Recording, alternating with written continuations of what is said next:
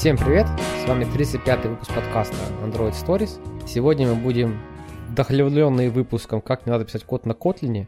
Будем просто рассказывать, как не надо делать. Вот. Ну, Ведут его, как да. обычно, Вова и Вова с компанией Паримачтех. Да, всем привет. Э, мы будем это, в этот раз рассказывать, как все плохо с э, уже большей стороны э, архитектур. Вот, э, то есть можно найти много всяких примеров того, как писать хорошо, а мы будем вас учить, как писать плохо. Вот, и надеюсь, что у вас это все асоци... будет ассоциироваться с чем-то плохим, и, соответственно, каждый раз, когда рука будет тянуться что-то такое сделать, вот, сразу в мозгу будут неприятные воспоминания, и вы не будете так делать. Да, что два чувака из интернета говорили так не делать.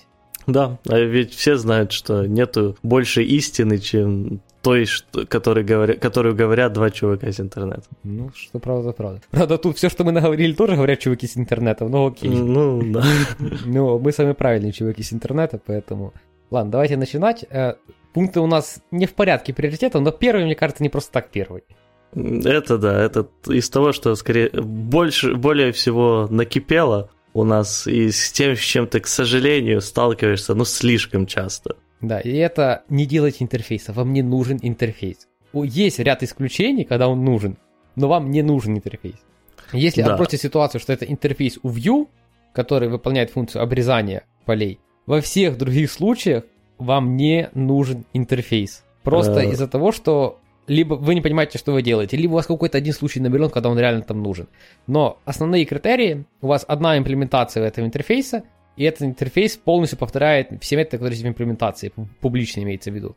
Вот, у тебя есть свои критерии? Да, я, я вот тут, по сути, да, полностью согласен. То есть, если у вашего интерфейса есть всего-навсего одна имплементация, при этом ваш интерфейс не используется как какой-то э, контракт для, допустим, организации работы между модулями и тому подобное, вот, то ваш интерфейс, поздравляю, ну, бесполезный. Вот, и существовать он права не имеет.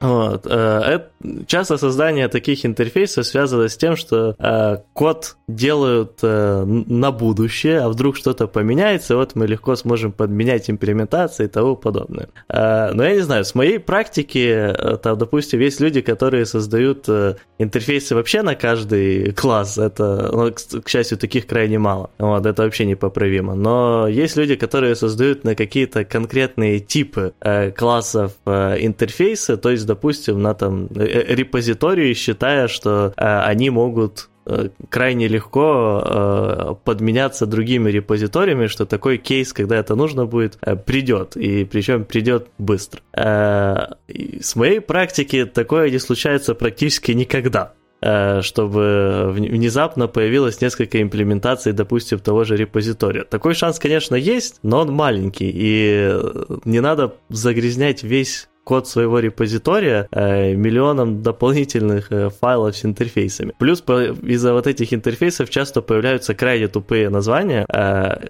из разряда там, ну, я не знаю, допустим, будет интерфейс, который там... Ну, Вов, я тебе помогу. Тут самые да. тупые это суффикс i, обозначающий интерфейс, и префикс да. implementation. Либо IMLP, ты... как... Э, только ты перепутал там префикс i у интерфейсов и суффикс да, implementation. Да, да, да. Да, вот, э, вот, да, вот об этом я говорю, что если у вас там есть э, интерфейс, ну, я не знаю, там, Friends Repository, э, и вы либо делаете iFriends Repository, что я понимаю, например, что принято в C-Sharp, и что там это норма, и э, есть тулзы, которые на это опираются, и у вас нету права не называть интерфейсы, начиная с i. Но мы живем в мире Kotlin и Java, где такой привычки, к счастью, нет. Вот, либо э, есть э, этот какой-то класс, который имплементит интерфейс, и вот у него уже будет название этот интерфейс плюс implementation. Вот когда вам такое приходится делать, и опять же ваш интерфейс не отвечает за э, с, этот какие-то контракты и тому подобное или ограничения для доступа между модулями, то это сразу подсказка, что вы делаете что-то не так. Вот, потому что нормально это когда у вас есть у интерфейса какое-то название, а у эти его имплементации, так как их несколько, они отвечают за чуть-чуть разные вещи, имеют разные нюансы, имеют префиксом э, этот вот этот дополнительный нюанс, который им э, которым они владеют. Вот, поэтому да, когда у вас получается суффикс э, им, им, IMPL или implementation, что-то, скорее всего, пошло не так. Вот. Э, ну, также... Тут, наверное, Вов, давай еще сразу... То есть это сразу попадает вот, вот знаешь, вот это вот правило, типа, лишний суффикс либо лишний префикс, это, в принципе, покрывает все случаи, потому что даже если ты делаешь интерфейс к вьюхе, да, у тебя будет какой-то, не знаю, там, там feed view, и будет mm-hmm. feed fragment, да, что, то есть ты не добавляешь никаких префиксов, суффиксов, которые тебе нужны. Тогда нормально, ага, это view, это у нас вот то, как оно должно отображаться, а вот фрагмент это имплементация того, как мы это отображаем. И выглядит оно вполне вменяемо. Ну да. Ну да, на самом деле, короче, не, не, не должно у вас особо быть кейсов, когда вам надо назвать класс точно так же, как и, и, и интерфейс. Вот. Э, дальше э, еще, мне кажется, часто вот эта проблема с интерфейсами э, связана с неправильным пониманием вот всех этих вещей, типа солида, постулатов Clean Architecture и тому подобного, где люди читают про такие вещи, что должен быть какой-то стабильный интерфейс, стабильный контракт, то не, должны там какие-то что не должны одни классы зависеть от э, деталей имплементации, а должны зависеть от абстракций, и людям это диктует, что как будто все должно быть с интерфейсами. Здесь, мне кажется, главная проблема в том, что люди не понимают, что все эти вещи были написаны абстрактно, без применения какого-то конкретного языка. И когда имеется в виду, что не надо ликовать детали имплементации, то есть значит, что обязательно надо идти через интерфейс, как сущность интерфейс в Kotlin или Java. А это все равно все значит, что вот ваши методы, которые вы описываете в классе, не должны полагаться на детали имплементации там, базы данных или тому подобного. А ваш, методы вашего класса публичные, это точно такой же интерфейс абстрактный, а не просто конкретный, как сущность да, в языке. Просто во всех этих э, объяснениях надо было заменить в свое время интерфейс и контракт контракт на слово API, и было ну, бы да. всем удобно. И, во-первых, бы API воспринимался как application программе интерфейс, а не как вот то, что мы с бэка копаем. Да, да, да. То есть и люди бы реально понимали, что такое API. Я бы тут еще, знаешь, вкинул такой самый популярный, не знаю, миф, отмазку и всякое такое, но то, что мы с тобой часто слышим от людей. Вот у нас сейчас есть запрос на сервер, а потом туда добавится база данных. И вот наш интерфейс в этом случае нас так спасет, так не спасет он вас. Потому что когда у вас был запрос на сервер REST овый, вы там возвращали какую-то лямбду, либо какой-то сингл, либо что-то там еще, когда у вас появится база данных, вы это все перепишете все равно на все observable ы, потому что база данных будет присылать, что данные несколько раз обновляются. Как минимум первый раз, когда база данных вам просто вернула, а второй раз, когда она обновилась уже с этого же самого бэкенда. Вы поменяете свой контракт. Вы как раз нарушили то, про что вы читали в своих статьях про контракты. Вы не поставили заранее то, что эти данные там присылаются несколько раз. И этот интерфейс вам ничем не поможет, вы все равно его поменяете, потому что у вас появится база данных. И это как раз очень плохой пример. Ваш код был написан так, что появление базы данных, что по факту детали имплементации заставило вас поменять интерфейсы.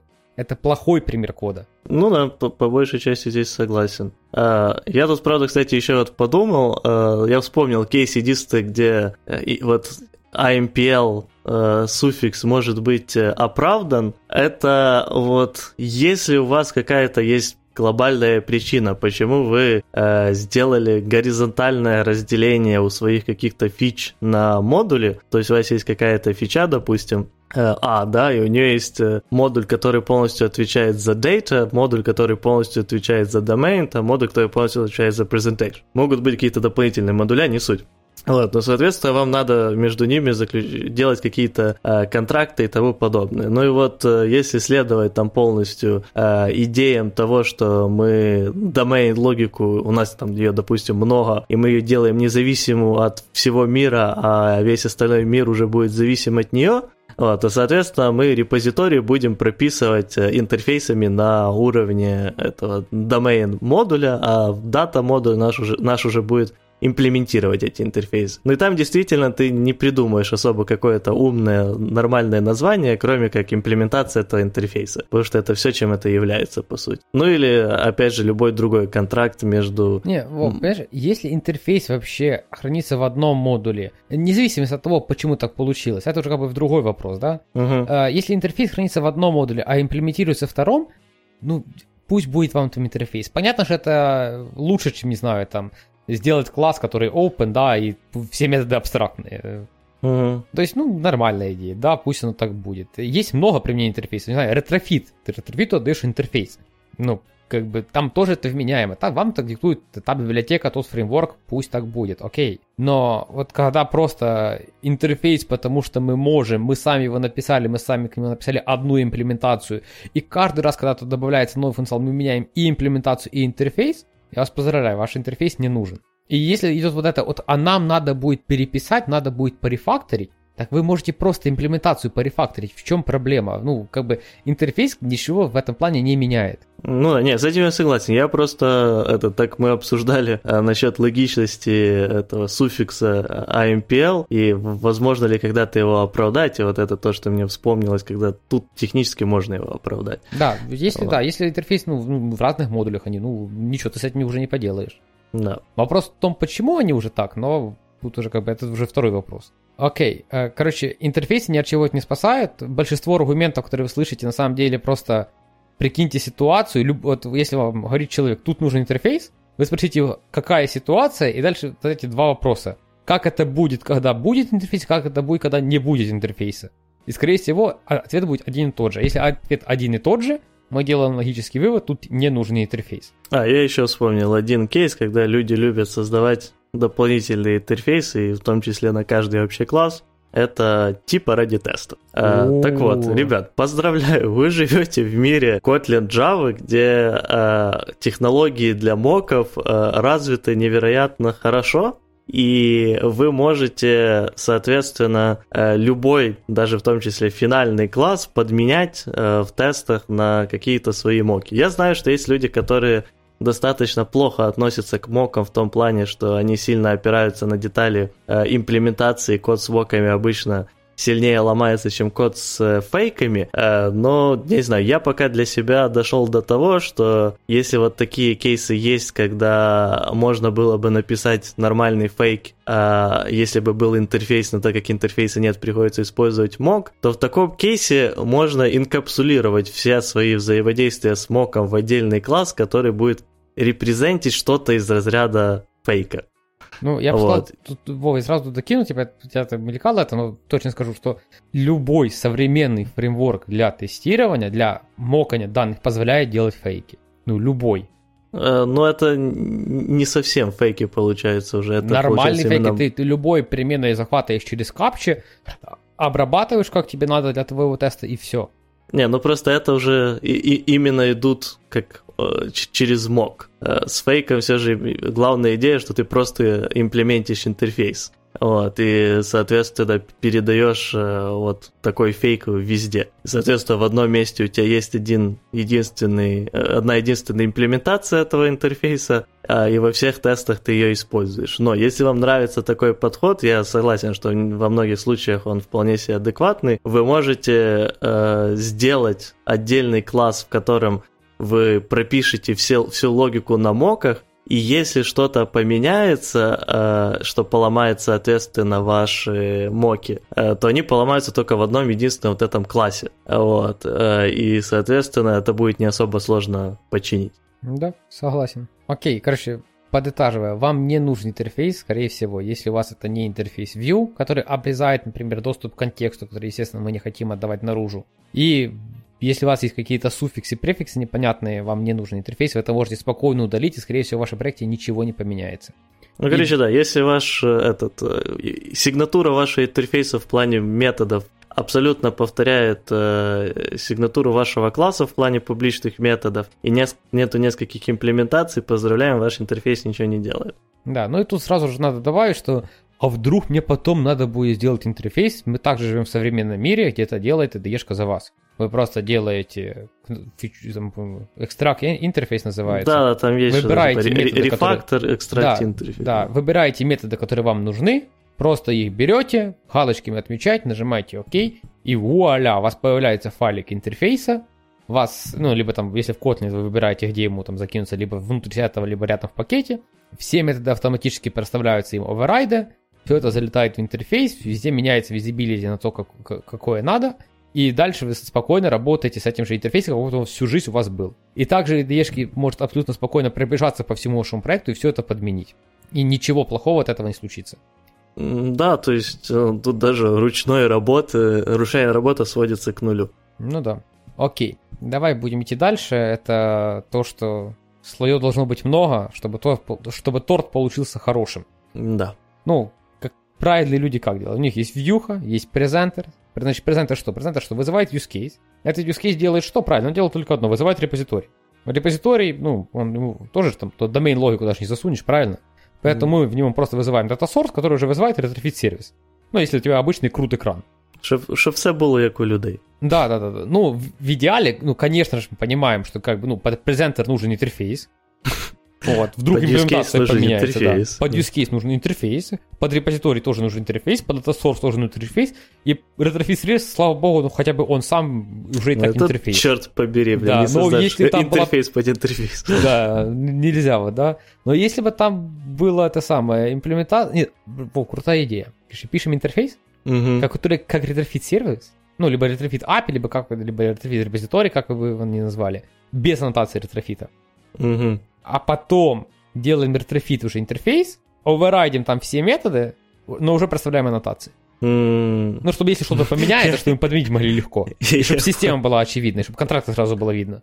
Да, да, да, окей, да, прикольная идея. Мне, мне нравится. Давай. Uh, да, ну, короче, в общем, если вы uh, не, не поняли весь наш сарказм, связанный с этим, uh, частую проблему, которую тоже мы наблюдаем, это люди изучили некоторые шаблоны построения связей между классами и придерживаются их абсолютно везде, даже там, где не надо тем самым постоянно натыкаясь на такую известную проблему, как э, антипаттерн middleman. А вот э, в чем глав, главная суть проблем? То есть, если у нас есть, допустим, какой-то там просто запрос на бэк и дальше отображение данных, при этом нету никаких э, бизнес-логики, никакой изменения, там, верификации этих данных и тому подобного, нету никакой логики кеширования, объединения данных и тому подобного, то есть у нас есть просто отображение данных и запрос данных. Вот. Мы в целом сводится к тому, что у нас из обязательной логики это логика, которая потянет эти как-то данные, логика, которая отобразит эти данные, ну и желательно, наверное, часто логика, которая перемапит эти данные с того, что пришло нам с бэкапа, если оно некрасивое, в логику, которую легко, в дата-классы, которые легко отобразить уже на UI.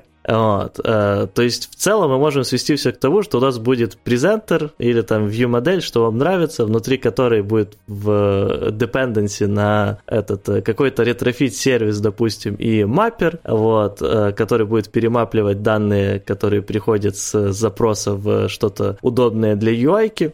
И, соответственно, потом это будет передаваться на view для отображения.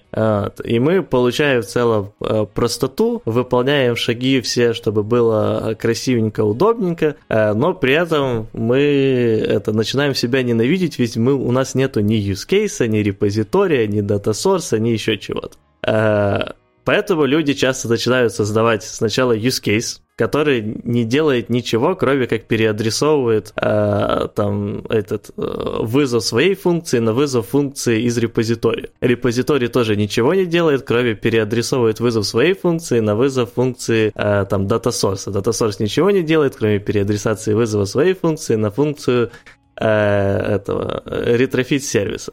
Если вы думаете, что это сейчас перегибание палки и в жизни такого не бывает, ну, поздравляю, вы крайне везучий человек, который просто не натыкался на такой код. Э, но это на самом деле достаточно распространенная проблема. Ну и, соответственно, как бы какая наша э, рекомендация в первую очередь, это так не делать. Э, то есть, если вы замечаете, что какие-то ваши компоненты в виде там репозиториев, юзкейсов или любых других классов ничего на самом деле не делают, кроме переадресации функций, но они тоже точно так же, как и интерфейсы, не имеют права на существование. Тут вы можете, конечно, сказать, но как же так жить-то, если у нас не будет хорошо выраженной domain логики, не будет хорошо выраженной дата логики в плане репозитория и тому подобного, не будет 30 дополнительных мапперов. Э, ну, тут я могу сказать только одно. Сделайте в это или не сделайте, у вас этой логики и так не появится. Потому что вся логика, которая у вас будет, это логика переадресации. Э, второе, это то, что это часто делается обычно тоже на будущее, ведь потом может появиться эта логика. Но и тут мы возвращаемся к нашему заключению с первого пункта,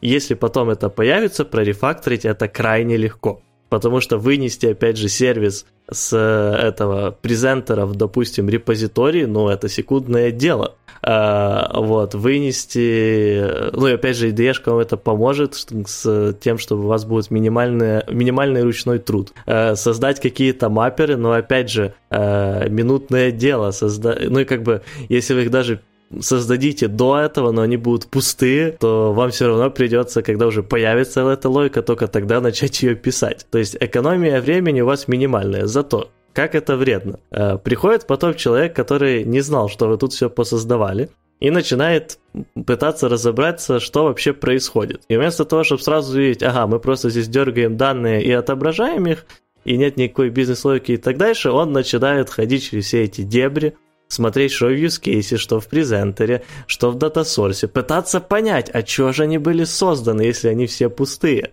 и тем самым ломать себе голову и, возможно, даже обращаться к коллегам, чтобы те ему подсказали, почему здесь все так. Да, тут я сразу, наверное, вкину, то есть а, сначала чуть адвокатом дьявола побуду, тут есть у меня аргумент, который за другую сторону, что это все-таки надо создавать. Один раз там при общении с чуваком из бэкэнда, и это, в принципе, я считаю вменяемым аргументом, что если у вас есть, например, ну, приведенный мир андроида, там 100 экранов, да, и там на сотни этих экранов вам действительно нужен презентер, вам действительно нужен э, use case для какой-то бизнес-логики, потому что на этом экране она, припустим, есть, ну, не знаю, там, вызвать пачку валидаторов надо для вот этих вот полей, да, то есть, ну, вменяем положить это в use case, согласись.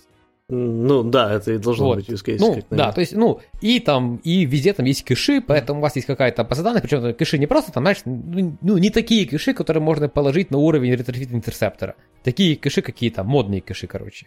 Короче, если у вас есть 100 таких экранов, где вот э, есть там, не знаю, там, там Допустим, там у вас там презентер, use case и data source, ну, два data source, да, презентер, use case, репозиторий и два data source. Пока все оправданные dependency, да. Mm-hmm. Вот вторым data source я имею в виду Retrofit сервис. Вот, чтобы было одинаково, как бы, база data source и Retrofit. Вот, и у вас есть 100 таких экранов, где все это оправдывает, и тут появляется один, типа, где этого не надо, то как бы уже и не грех там тоже так сделать. Mm, ну, я, я, понимаю, о чем ты говоришь. Я на самом деле тоже пару лет год где-то назад, может, два, полтора года назад общался на эту же тему с э, одними знакомыми, тоже, кстати, э, бэкэнщиками, но э, и, и при, примерно в, в таком же ключе мы до этого всего дошли. А, здесь есть как бы два, два момента. А, да, можно сделать вот так, потому что если не создать там все промежуточные звено, Э, особенно если вы еще используете какой-то фреймворк, который регулирует эти промежуточные звена, то э, код может стать наоборот более непонятным, потому что этот, э, как бы люди привыкли, что все вот так, и они могут потом даже не понять, как же это все работает, если не существует этого use case и того подобное, где большинство этого кода хранится, если будет нестандартная связь. Но э, мне кажется, э, крайне, крайне редкая такая ситуация, когда только один единственный экран не будет э, иметь какой-то вот из нужных логик, а все остальные будут. Это раз. И два, э, вот тут одна из тех вещей, которые можно заранее обсудить и вписать в э, код стайл и в то, как вообще выстраивается архитектура. То есть прописать конкретно, какие компоненты за что отвечают, и описать, что как бы если нету бизнес-логики, то вот use case может отсутствовать. И даже тогда, если он будет на одном экране из 100, то людей это не особо смутит, смутит потому что они с этим ознакомлены с самого начала, ну, что это допустимая ситуация. Я понял твою точку зрения, но мы, когда вот про это общались с товарищами из бэкэнда, мы другом, другой мысли пришли, и, в принципе, я с ней согласился как бы на тот момент, как mm. ну и сейчас, в принципе, что если у вас есть 100, э, условно, экранов, которые требуют бизнес-логики, и тут появляется какой-то один новый, который не требует бизнес-логики, недолго он проживет без бизнес-логики. Ну, с этим я согласен. Просто То есть, вот... Э, статистически уже можно тут сказать, что это мы заложили на будущее. Потому что он э, один против сотни. С этим согласен, тут поэтому я сказал еще свой первый пункт, что это все же крайне редкая ситуация, э, когда это реально, особенно в мире андроида. То есть на, на, на бэкэнде, да, крайне странно, когда есть какой-то, какая-то часть API, которая никак не хендлится э, бизнес-логикой. Хотя тоже на самом деле большинство, э, многие какие-то там REST-запросы могут быть просто дергание базы данных. И То есть на бэке, наверное, тоже на самом деле не, не, не такой уж э, крайне частый кейс, когда все э, экраны, короче, когда 100 каких-то API-поинтов будут э, иметь бизнес-логику, и только один не будет иметь Нет, я могу тебе привести изичный такой кейс. Смотри, у тебя есть 100 эндпоинтов, которые торчат на открытый мир uh-huh. обычным смертным пользователям. Понятно, что они все с валидацией. И есть десятка, которые от твоего админа, который просто чуть ли не напрямую в базу пишет, но через раз запросы. И там, естественно, никакой валидации не надо, там сидит умный мужик, который называется, который все знает, как делать.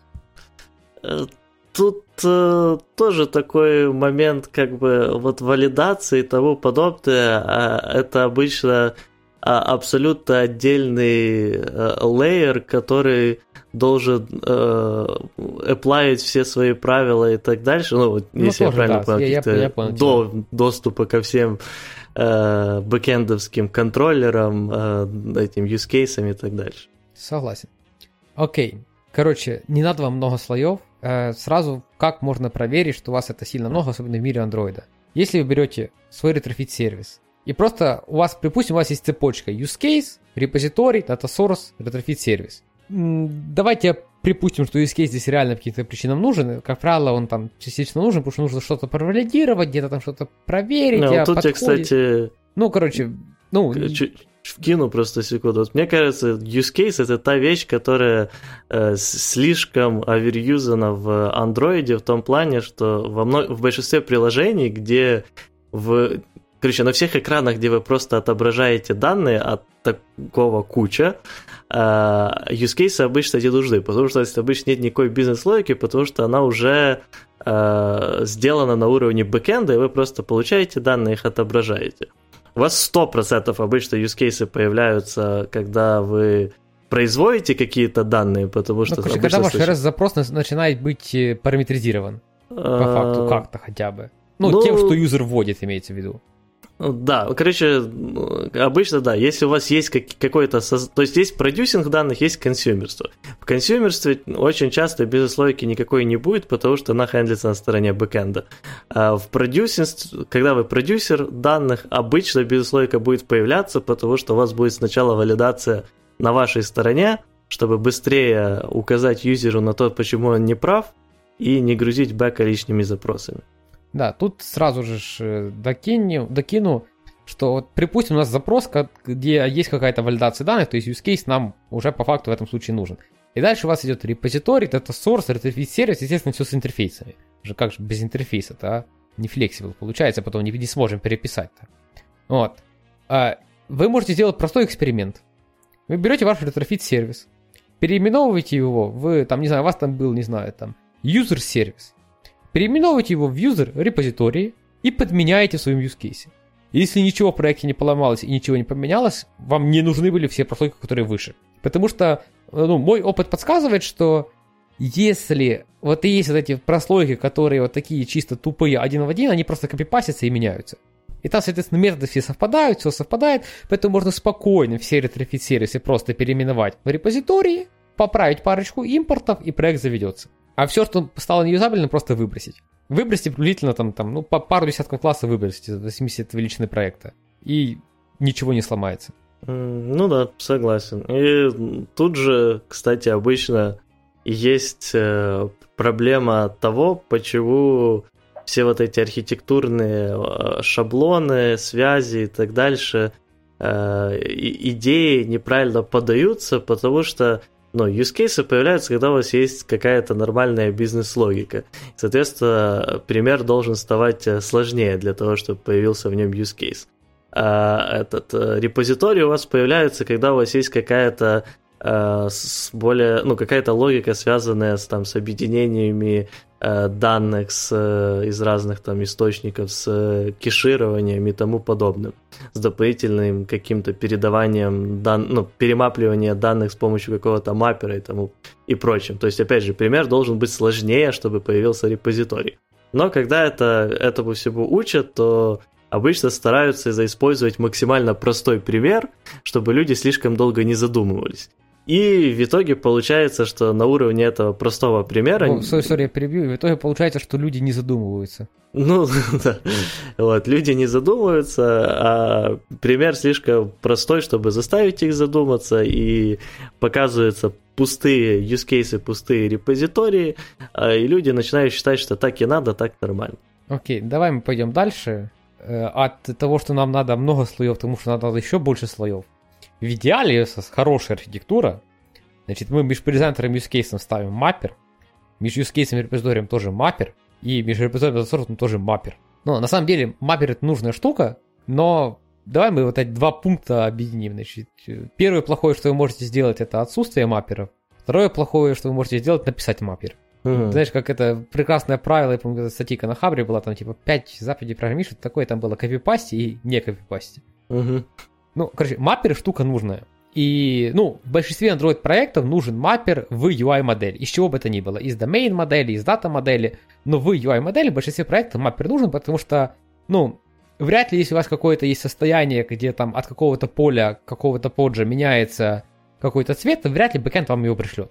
Ну, потому что, ну, это даже, наверное, правильно будет, если это не миллиард цветов, чтобы бэкэнд его не присылал. Uh-huh. Чтобы вы хранили его у себя. Поэтому не поленитесь, сделайте там маппер. Если вам начнут говорить, что ой-то это добавление какой-то прослойки, еще что-то, мы напишем там лишний код. Нет, вы не пишите лишний код. Этот код где-то будет. Если фича будет работать, то где-то будет этот ивчик, который скажет, если поле такое-то, то цвет вот такой, а если вот такой-то, то вот такой. Он где-то будет. Он может быть на уровне view, на уровне презентера, еще там где-то, но он где-то будет. Соберите все вот эти ивчики, которые чисто ваши, чисто ваши, чисто ваше приложение чисто фронта, чисто Android фронта, обверните в красивый маппер, сделайте модельку до, модельку после, будет красота. Да, плюс э, этот крайне часто данные, которые приходят э, там в, все в одном виде, в итоге э, разбиваются на несколько категорий данных, которые надо по-разному э, отображать. И этот, э, в этом случае вам тоже как бы э, вот ваш маппер в UI займется тем, чтобы переразбить эти э, данные в разные подкатегории, там, с помощью силд классов, допустим, и его наследников. И, соответственно, опять же, э, логика, связанная с UI, упростится. Вот. Но вообще все вот эти, как бы так сказать, не, не трюки, но махинации с мапперами в UI, с презентерами, с view-модельками, тут надо понимать одну вещь они все идут, ведут к тому, э, что мы пытаемся сделать вот наш э, код, наше состояние, которое мы получим на уровне view-модельки или презентера, э, таким, чтобы оно максимально соответствовало нашему состоянию UI, но при этом не полагалось на сам UI. Тем самым в итоге у нас это все становится тестируемым и понятным, и э, у нас появляется уверенность, что проблемы с UI в основном возникнут именно из-за всяких девайс-специфик вещей и этих, э, ну, не, неучтенных каких-то ошибок, которые в целом будут на, на любом уровне. Но, по крайней мере, там, то, что у нас будет правильное состояние и тому подобное, можно будет протестировать без вовлечения UI. Согласен, да. Протестировать имеется в виду автоматически. Да. Окей. И давай сразу же затрагиваем тему, когда делаются мапперы ради мапперов. Потому что, ну, как я уже говорил, между презентером и use репетиторными засунами нужно вот насколько тут тире в описании раз, ну, 4 маппера вам бы надо было бы. Ну, и храним интерфейсы, конечно же. Да, но тут э, корни все идут э, к тому, что, ну, опять же, если от, э, открыть там статьи, дядь, ну, книги и статьи дядюшки Боба, если открыть статьи, господи, у меня имя вылетело из головы, э, старею. Кто написал был э, шаб- архитектурные шаблоны Enterprise приложений? На F чувака звали. Фал, фал, фал, фал. Фаулер, что ли? Фаулер, Фаулер, вот, спасибо, да. Он такой писал? Э, да. А, окей. Э, вот. Э, ну, кстати, э, кто хочет почитать в целом интересно, но примеры кода крайне часто слишком устарелые. И то, что сейчас то, что тогда считалось нормальным, сейчас считается не, не, не особо нормальным. Вот. Но тем не менее, сами идеи за многими шаблонами достаточно интересные и полезные, как на меня. Вот, но суть в том, что они много описывали именно вот эту идею того, что у нас есть абсолютно независимый, прекрасный, красивенький, чистенький домен, вот, который э, и, и является главной сутью нашего приложения, и все вокруг выстраивается уже вокруг него. Вот. И, соответственно, раз у нас должна быть полная независимость, то э, этот, модельки, которые домен получит, должны храниться на его стороне и тоже быть чистенькими от всяких э, этих э, там особенностей базы данных, веб-серверов и тому подобное. Соответственно, у нас вот появляется первый маппинг с того, что нам приходит там с бэка, с базы данных и тому подобное, в что-то, что удобное для домена. Вот. Э, а дальше на, самом, на уровне самого домена здесь получается интересный момент. То есть потому что что вот дядюшка Боб, что Фаулер, что многие другие э, абсолютно крайне много продвигали идею именно э, этих умных э, объектов, где логика Э, какая-то базовая инкапсулировалась именно в сами эти объекты. Поэтому часто внутреннего маппера в домене у них не было. Но на Android, в Android мире эта практика крайне часто да потому что не то, применяется. что ты описываешь, это ОП головного мозга, когда вот это сам объект что-то там умеет, а, смотри, тут на самом деле у них достаточно нормальные были а, идеи, просто чуть-чуть запачканы их временем. А, как я вижу это в современном мире, чтобы оно было адекватно, это то есть, когда у вас есть а, моделька, в которой есть какие-то поля, и, допустим, есть три поля, которые-то приходят с бэка, а потом э, есть семь полей, которые э, как-то вычисляются с вот этих трех полей. Что мы видим часто в Android мире? Что это все будет на уровне маппера, и они заполнят вот эти э, все 10 полей в какой-то модельке. Э, как это выражается, если, модель, если э, бизнес-логика внутри самих моделек? расчеты всех вот этих себе полей с э, трех тех других, э, этот, э, именно внутри вот этой самой модельки. Вот. Но, конечно же, часто бывают случаи, когда нужны еще какие-то дополнительные внешние данные, и тут уже становится все крайне непросто. Вот. Но суть в том, что в изначальной идее там вот этих мапперов не было. Но в Android подходах часто бывает так, что без них не обойтись. Соответственно, появляется вторая прослойка мапперов, которые мапят уже данные из тех, которые удобные, красивые для домена, в те, которые уже с продуманной домен логикой, которая реализована на уровне мапперов. Вот. Ну и дальше э, с помощью там use cases, интеракторов, каких-то дополнительных э, домен-сервисов, там презентеры, view модельки и того подобное из presentation layer дергают эти данные и передают уже в свои мапперы, которые перемапливают домен модельки в UI модельки. И в итоге мы получаем три уровня мапперов. В чем проблема? 90% времени по моему опыту э, три, три маппера оверкилл. В том плане, что, опять же, 90% это 10% остается на то, что это нормально. Вот. Но э, крайне часто у вас есть какие-то данные, которые приходят с бэка, у вас не выполняется никакой особой бизнес-логики на фронте, потому что, опять же, на бэке все это сделано, э, и вы просто перемапливаете их дальше в UI. -ку. Но так как люди начитались про три прослойки и тому подобное, они обязательно создают еще один маппер, которые ничего вообще не меняют в данных, а просто перемапливают их с одной модельки в другую, в которой точно такие же поля. И вот это та проблема, когда мапперов слишком много. А еще некоторые люди считают, что можно добавить еще больше архитектуры, если добавить еще четвертый маппер, который тоже ничего не будет делать, но будет перемапливать так на всякий пожарный. Ну, если а... потом что-то поменяется на будущее. Да, да. Мы вот тут в этом месте сможем это поправить. Я тут Вова, я подытожу то, что ты вот бы сказал, что если ваш маппер может быть заменен кодой генерации, вам нафиг не нужен маппер. А, ну да, если вашим, короче, если модельки на выходе э, по полям э, соответствуют полностью моделькам на вход, вам маппер тоже не нужен. Ну, Вов, надо уточнить сразу же, люди, тоже могут, люди могут понять, как сейчас, как дядюшка Боб у тебя. Если моделька на выходе может иметь меньше полей, чем оригинальная, тоже как бы не нужен. Если у вас нет жесткой задачи обрезать все лишние поля. Ну, в целом, да. И тут еще, наверное, сразу докину, то есть про то, что фразу что может быть заменен код геном. У меня когда-то была, я помню, даже с тобой делился мыслью, угу. что у меня что-то там, что писали какие-то мапперы, и вот э, что-то самое, у меня такая идея там в мозгу летала, что может какой-то такой код-ген напишем, которым в аннотацию условия можно передавать, по которым в полях можно забирать. Вот, угу. Слава богу, она мне там где-то в чертогах разуме осталась. Вот, я иногда все это вспоминаю и думаю, было бы прикольно, конечно. Но не, не вот таким код-геном должен быть заменяться ваш маппер. Он должен заменяться таким простым код-геном, который просто берет поля с одной модели и метод, который делает из него вторую модель с такими же полями. Если вот такой код-ген, вам не нужен маппер. Да, ну и кодген такой тоже вам не нужен. Да, и кодген тоже, тоже не нужен. А, Нет, а, слушайте, а... Это, это лучше, чем маппера нафигачить везде. Не, ну это правда. Все, все становится лучше, если добавить в него немножко кодген. И бритуза. И Bluetooth, да. Окей. Не, ну скажи, идея крутая. Я сейчас так вспомнил.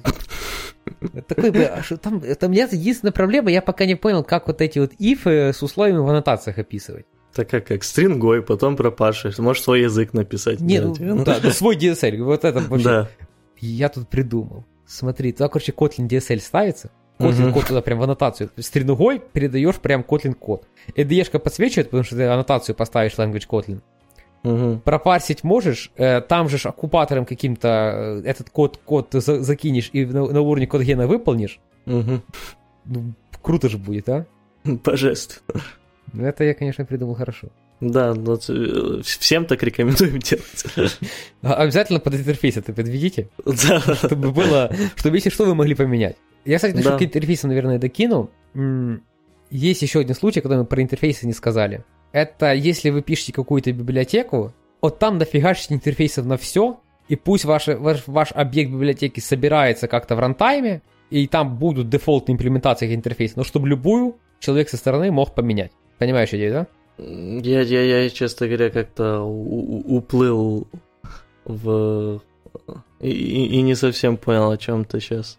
Uh, ну, например, смотри, есть у тебя какая-то библиотека, да? Угу. И там она умеет делать ну, там, какую-то абстрактную логику, она за тебя скрывает, ну, упрощает тебе жизнь. Угу. И она, эта логика, как-то в объектах этих э, ну, определяется. Угу. Вот, сделайте API, не знаю, там, с помощью билдера, не знаю, конфигуратора, Kotlin DSL, с помощью чего угодно. По дефолту там будет э, дефолтная имплементация этих объектов поставляться во все интерфейсы, но чтобы через этот билдер можно было подменить. Например, ты... например, смотри, вот GSON умеет править время по дефолту. Ты про закрытие библиотеки за интерфейсом? Да, не, не, а, не, не, не. Ты как автор библиотеки угу. поделай интерфейсы на все свои штуки и сделай возможность подмены твоих объектов в твоем графе объектов. Ага, я понял. Понял идею, да? Да, но ну, в некоторых ситуациях, да, это будет крайне полезно. Но в некоторых ситуациях, мне кажется, это будет вейстинг времени, ну, пустая трата Нет, времени. Понятно, что не на все, но, но mm. люди вот оценят твой жест как автора библиотеки. Потому что они mm, там ну, найдут да. какой-то баг, они смогут у себя локально в проекте твой, имплем... твой интерфейсик заимплементить и аккуратно подхачить то, что им надо, и там не ждать, пока ты там merge request примешь и новую версию выпустишь. А, ну тут я еще бы сказал, ну, кстати, ну, что... лучше всего, это еще, кстати, сори, перебью, mm. можно делать просто через MyMap, тут детект есть, я тут детектом увлекся уже, mm. не знаю, какую неделю. А, есть там у них интерфейс rule provider, ты можешь быстренько фигануть туда свой, через meta-inf им его подкинуть, и они будут его исполнять. То есть, если какое-то нужно твое кастомное правило, чик-чик, типа взял их интерфейсик, заоверайдил, написал, и все, полетели. Mm. Uh, ну я тут я, я понял, да. Ну, с, с, в этом плане идея нормальная. Я еще как раз меня это натолкнуло, что а, вот еще одно, когда я могу одобрить интерфейс, это одобрить интерфейс, это когда а, это когда вы, вот, вы занимаетесь какой-то библиотекой, да, и особенно когда вам еще там помогают в open source какие-то другие ребята, и вашу библиотеку можно в целом выразить каким-то одним э, не супер огромным API, вот, вы можете создать вот этот какой-то один интерфейс, и хоть у него будет всего-навсего одна имплементация, но э, суть в том, что вот на уровне этого интерфейса э, вы можете его там огородить каким-то детектом или тому подобное, которое будет валить пайплайны э, в случае, если что-то поменяется, а весь остальной код у вас будет свободный. И тем самым вы отслеживаете, что, по крайней мере, никакая зараза случайно не поменяла вам важные вещи в плане контрактов. Э, это можно решить э, проверкой это самого. Э, как эта штука называется? Java, Java bytecode, там где LP, вот это все. Это же Java bytecode у нас, да? Uh, ну да, да. Это, который, который он еще не байтовый, но он такой уже плохо читаемый. Uh, ну, это про- просто, по-моему, же этот... Uh... Ну, это инструктор вот этому JVM, Java Virtual Machine, инструкции, как, как они называются нормально? Ладно, вы все поняли. Короче, язык, на котором пишется инструкции к JVM. Это, это все нормальные библиотеки вот таким способом проверять, без никаких интерфейсов. Ты просто okay, берешь yes. момент, когда ты сделал вот этот твой класс, да, который у тебя входной в твою mm-hmm. библиотеку, да, берешь его вот эти вот э, инструкции вот это сделал, копипастишь, записываешь себе в файл, и твой линтер проверяет, что после сборки твоей библиотеки эта штука такая же. Ну, не линтер, а ci Ну, я понял. Не, не а, надо ну, никакого интерфейса. Окей, хорошо. Да, так, так звучит даже лучше. Все, все. Мы отмели еще один случай, когда используем интерфейс. Я да. день прошел не зря. Каждый раз, когда вы приобретаете кого-то не используете интерфейс, ставьте себе плюсик, день прошел не зря. Угу. Так, ладно, будем идти дальше. Давай дальше, да.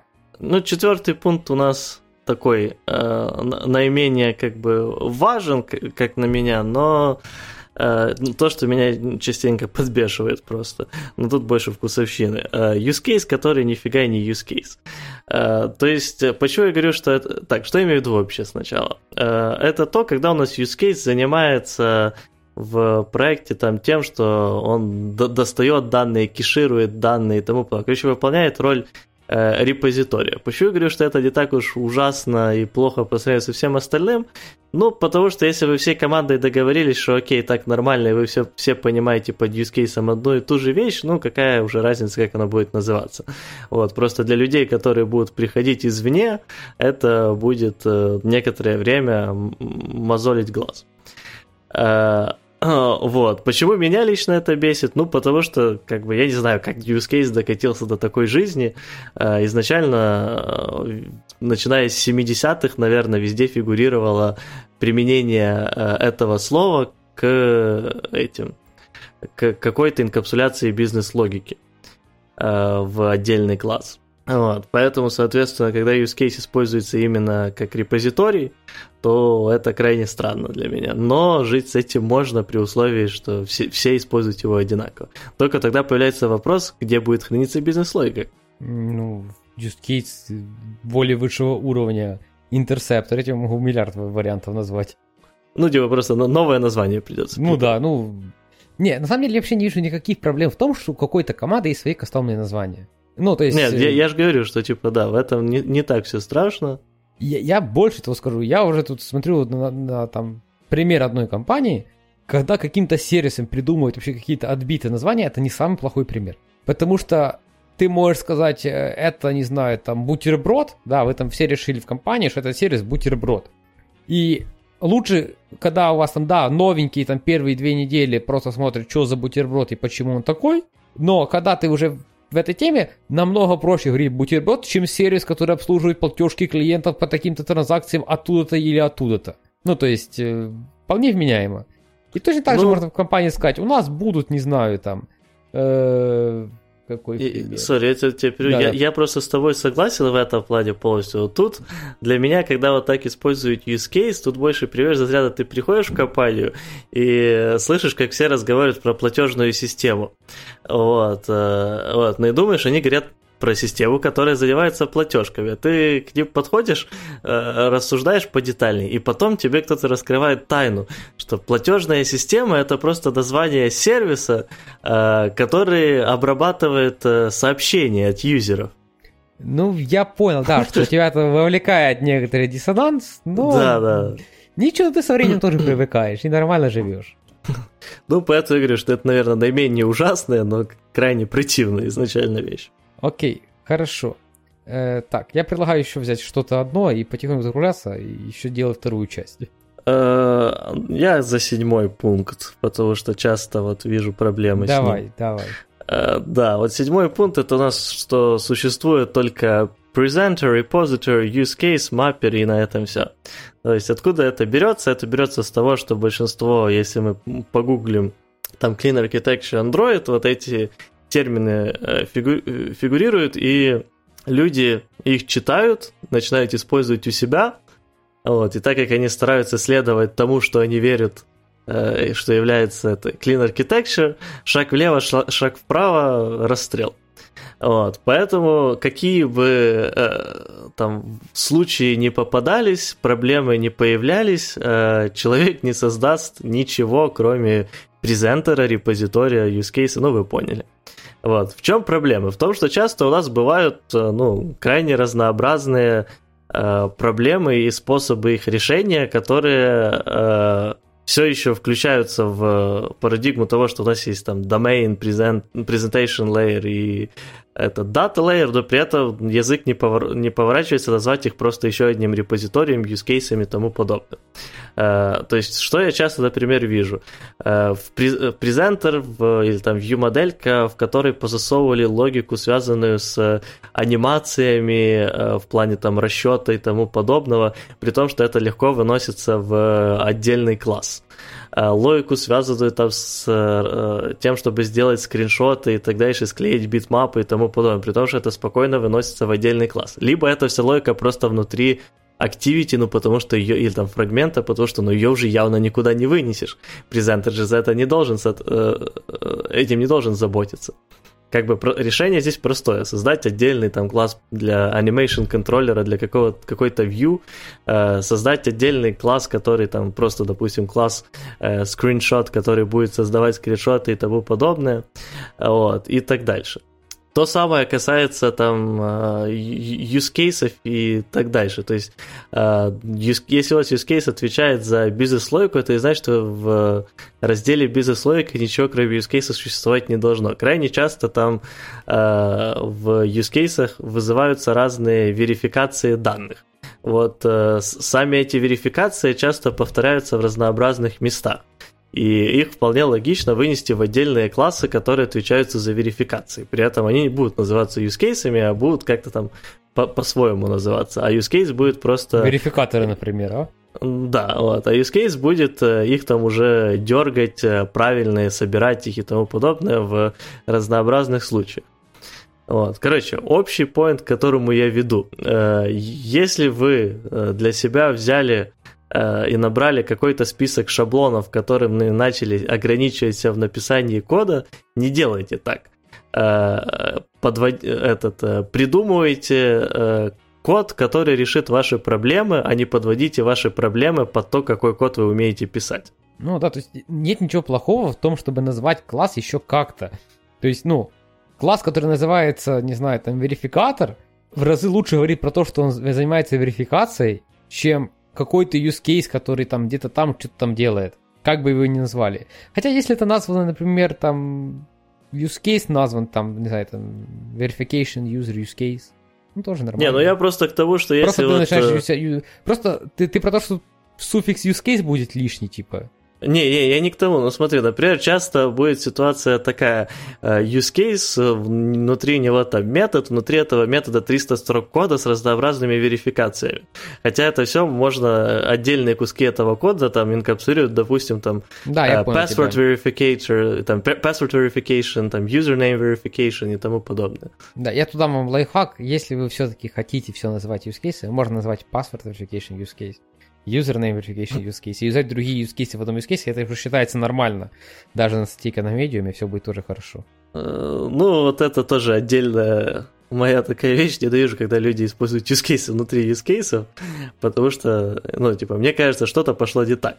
Потому что use case должен инкапсулировать в себя идеально какую-то бизнес-задачу, а, а не дергать другие бизнес-задачи. Обычно, ну, ну типа, а иногда... Если бизнес-задача дергает бизнес-задачу? Э, например. Ну, прилетает тебе документация, как сделал кусок кода. Ну, ты же как, тебе прилетает документация, как сделал, mm-hmm. да, и ты так и делаешь. А там написано, сделай так же, как было вот той фичи дата. И ты сделаешь свой use case, который вызывает твой use case, ну, под интерфейсом, естественно. Ну, та, смотри, там либо обычно такая ситуация, что э, эти два use case идентичны, но тогда ты используешь просто один, не, а не, не, не, не, второй. Потому либо... что в документации написали сделать, типа вот, вызвать логику с той-то фичи. Ты берешь и вызываешь. Для того, чтобы вызвать, нужен свой use case. Ты не понимаешь моего троллинга, да? Потому что я слышал, я, я, интерфейсом да, покрыть надо. Все, все, все, все, дошло, да, да. Я уже просто после часа записи подтупливаю. Окей. Okay. Ладно, давай, раз уже ты потупливаешь, я уже тоже потихоньку подтупливаю, даже троллить не получается. Будем закругляться. Э, напомним людям, что надо обязательно поставить звездочки в местном подкаста приемнике, поставить э, лайки и, сделать, и подписаться на ютубе, зайти угу. в телеграм-канал, где есть другие люди, которые тоже слушают. Телеграм-чат, который называется Android Story Chat, где есть другие люди, которые тоже слушают наш подкаст и, наверное, можете что-то даже спросить. Да, ссылки, как обычно, внизу подкаста. Всем пока. Всем пока.